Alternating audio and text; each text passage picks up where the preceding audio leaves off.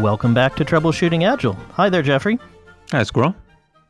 So, last time we were talking about, among other things, being vocally self critical. The one thing I'm vocally self critical about is that my vocals are not so great today. So, apologies to listeners if they're having to listen to me coughing or uh, a slightly scratchy voice, but I've got plenty of water here. But another thing we were thinking about when we were reflecting on that topic, Jeffrey, was what do you do after you've been vocally self critical? So you've got your team together, we've got psychological safety, we've got everybody ready to talk about what the problems are. And now magically those problems get solved, right?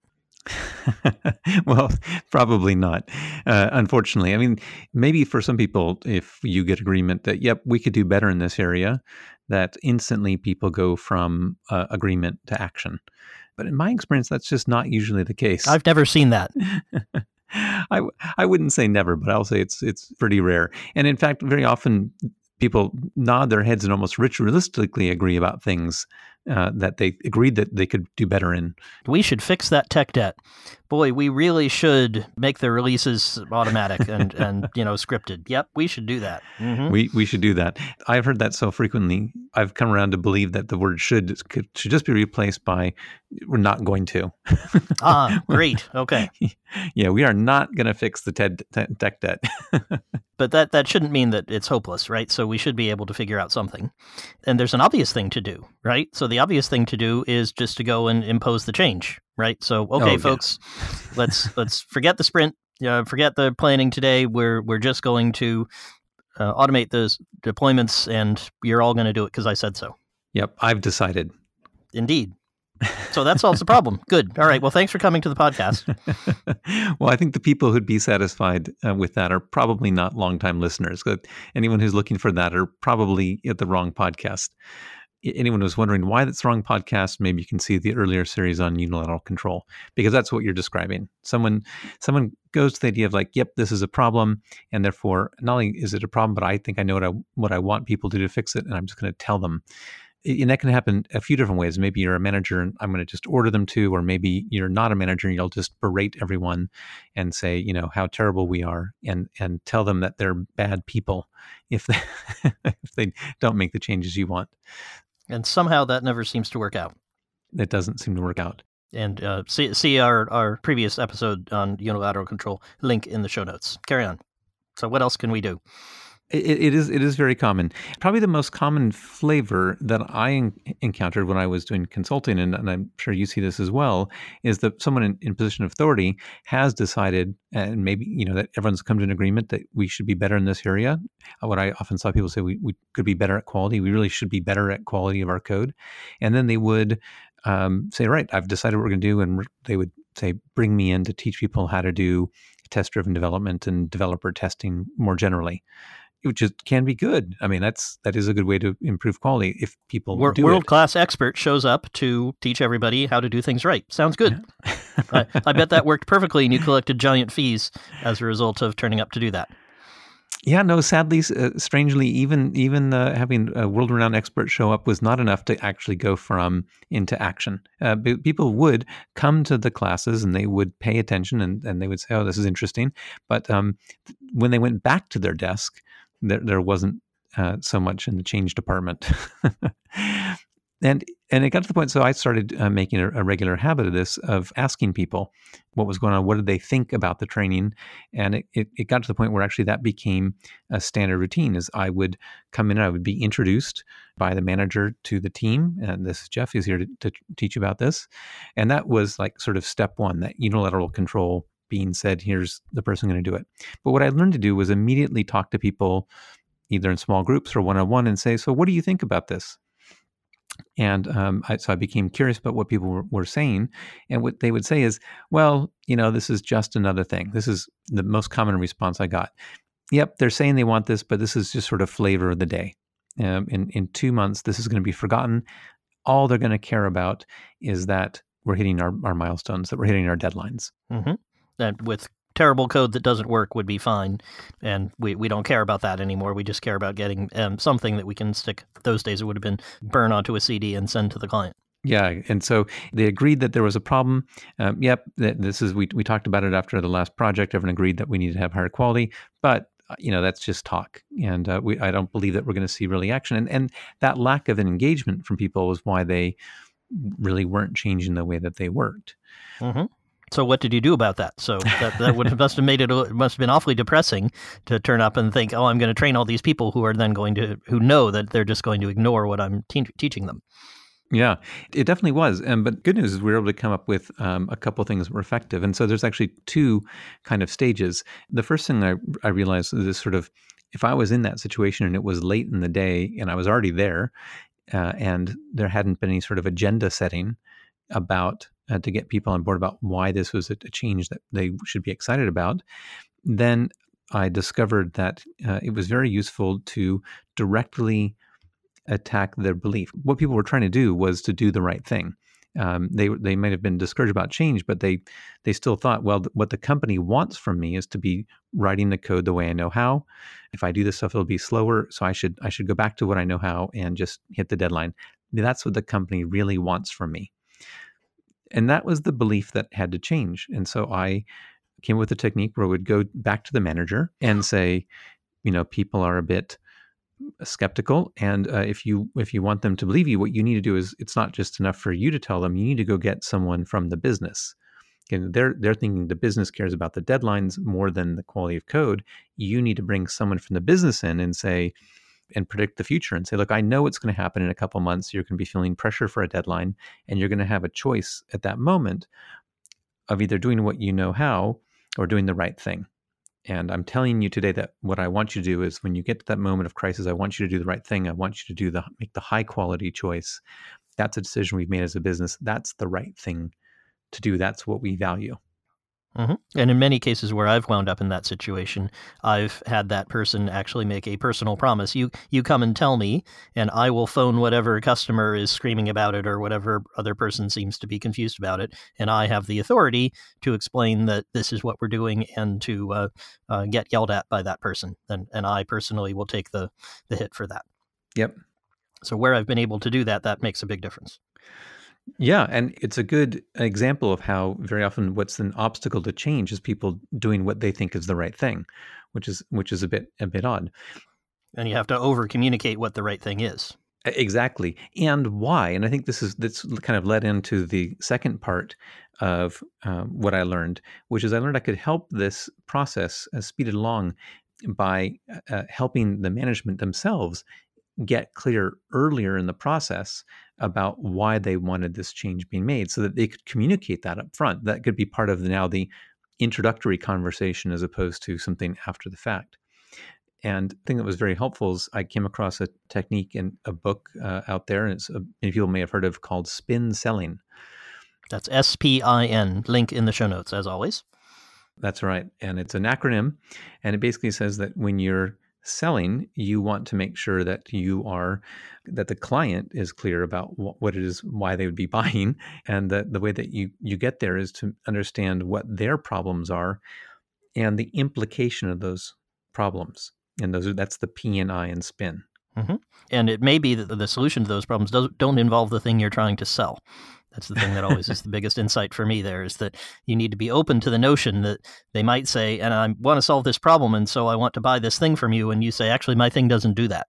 Yeah, I, that's a great point. And I, and I found that that was one of my discoveries as well is that we can actually sometimes save a lot of time for both ourselves and the prospect by going through this exercise to find out what they really cared about was something else entirely so maybe they had us in because they they've been had a, a, result that said, "Oh, we need to be better at quality." But when it got into there, it's like, so what's the implication of that? How important is it really? That they, they didn't have much to say, and it was it was helping people make that leap to what's the implication. Uh, that I came up with a, a tool uh, that I've used uh, many times and in many contexts since, since, which I call the five so whats. That's awesome. So so it's not the five whys, which people may know. It's the five it's the five so whats. Great. So how do I use the five so whats? Well, give me give me a problem. Maybe you can be the person who says they could be better at quality. Why don't you feed me that line? Sure. So yeah, Jeffrey, we we just really need to be better at quality. Uh, we've had a report from a due diligence investigator, and and they told us that our quality was really low. We need to fix it. Right. So I hear you're saying that that you could have better quality. Let's just say that you you don't. I mean, so what? I mean, what what really happens?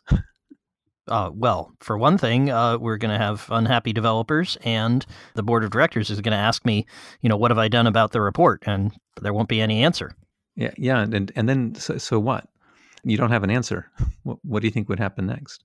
Oh, well, I, I, guess the, the board would tell me to go and get one. So I need I need some training for my developers, so they'll feel happier, and so the board will get off my back. And if the developers aren't happier, you know, so what? Well, they'll keep quitting. You know, our, our turnover rate's really high, so they'll keep quitting in droves. And is that has that been a problem for you? Well, actually, no. It's pretty easy to hire new trainees, and so we can cycle them pretty quick. But it, again, it bothers the board. You know, the board gives us a hard time about our turnover rate. Okay, and if the board remains unhappy, then so what? What's what will happen there? Well, you know, actually, I own seventy five percent of the company, so they may yell at me, but actually, not much will happen. Ah, okay it sounds like uh, then you have a problem, but the implications of solving it really aren't don't make that big of a difference to you. That's right. So can I have some training for like maybe fifty pounds or something? yeah, um, exactly. And you know, can you come on Thursday like after uh, after work when everybody has a beer? Would, would that be okay? We just want to get it done quick. Yeah, exactly.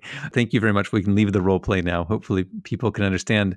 That's a, that's an example where someone uh, might come in and say, "Oh, yes, quality is important," and you know, here's all the very important reasons why developers are unhappy. And eh, the, the initial probe sounds like it's something important. The board has said so, but you get a bit further into it, and it turned out that uh, actually they didn't have a really strong reason to change. And, and in that situation, what would you do? Would you go ahead with the training the way the person wanted, or would you gracefully bow out? Uh, yeah, we would not move ahead. Fortunately, we were, you know, we were talking about price points where uh, it was more than than fifty pounds, and that was great. I mean, I, you know, would say, uh, you know, good luck with that. But uh, it sounds like we're not, you know, we're not really here to do what, what you're looking for. Because if you want real change, it's it's not going to be uh, that fast or that cheap. So it was very useful in the case where it was someone who you know thought that they wanted something, but it actually wasn't all that important. But it, it, I want to mention it was also even more helpful in other cases where people did have reasons, but hadn't ever really themselves thought through, and that could be some of the most fun.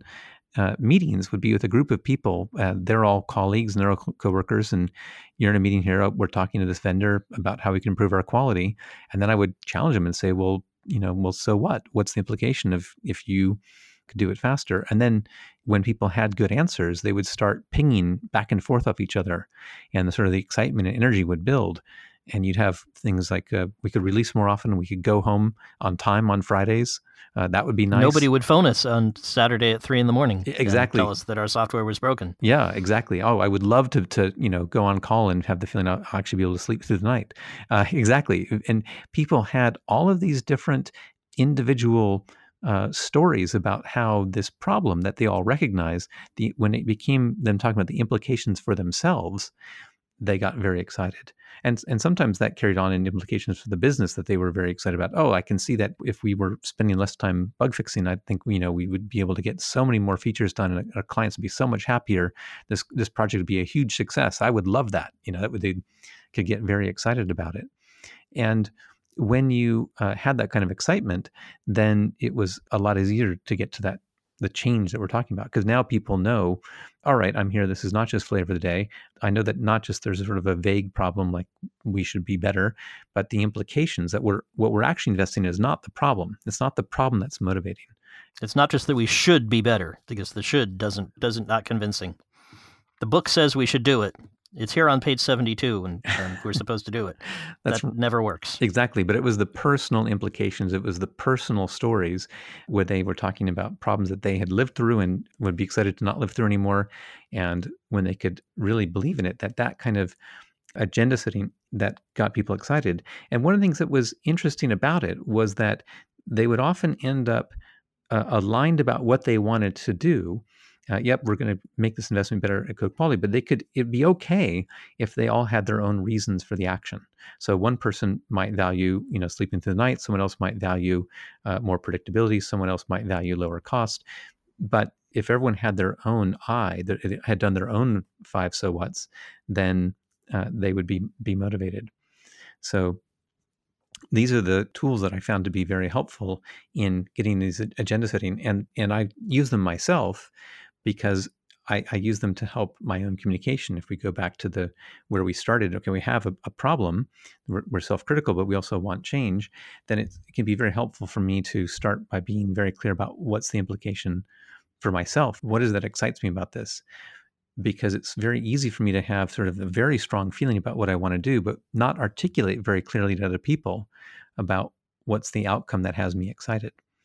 Mm-hmm and probably not also to discover as many opportunities for achieving that outcome as there could be. So you, you you go to one that's worked for you before. At least this happens to me all the time. I go to something that's worked for me before, and if I haven't done something like the five so whats, I'm I'm not sure what other sorts of things there might be. So I do the default easy one. We always just add tests, and that may not be the right solution for this particular piece of tech debt or whatever the problem is. It might actually be in this case, there's another option, but if I don't reflect on the implication, I don't know.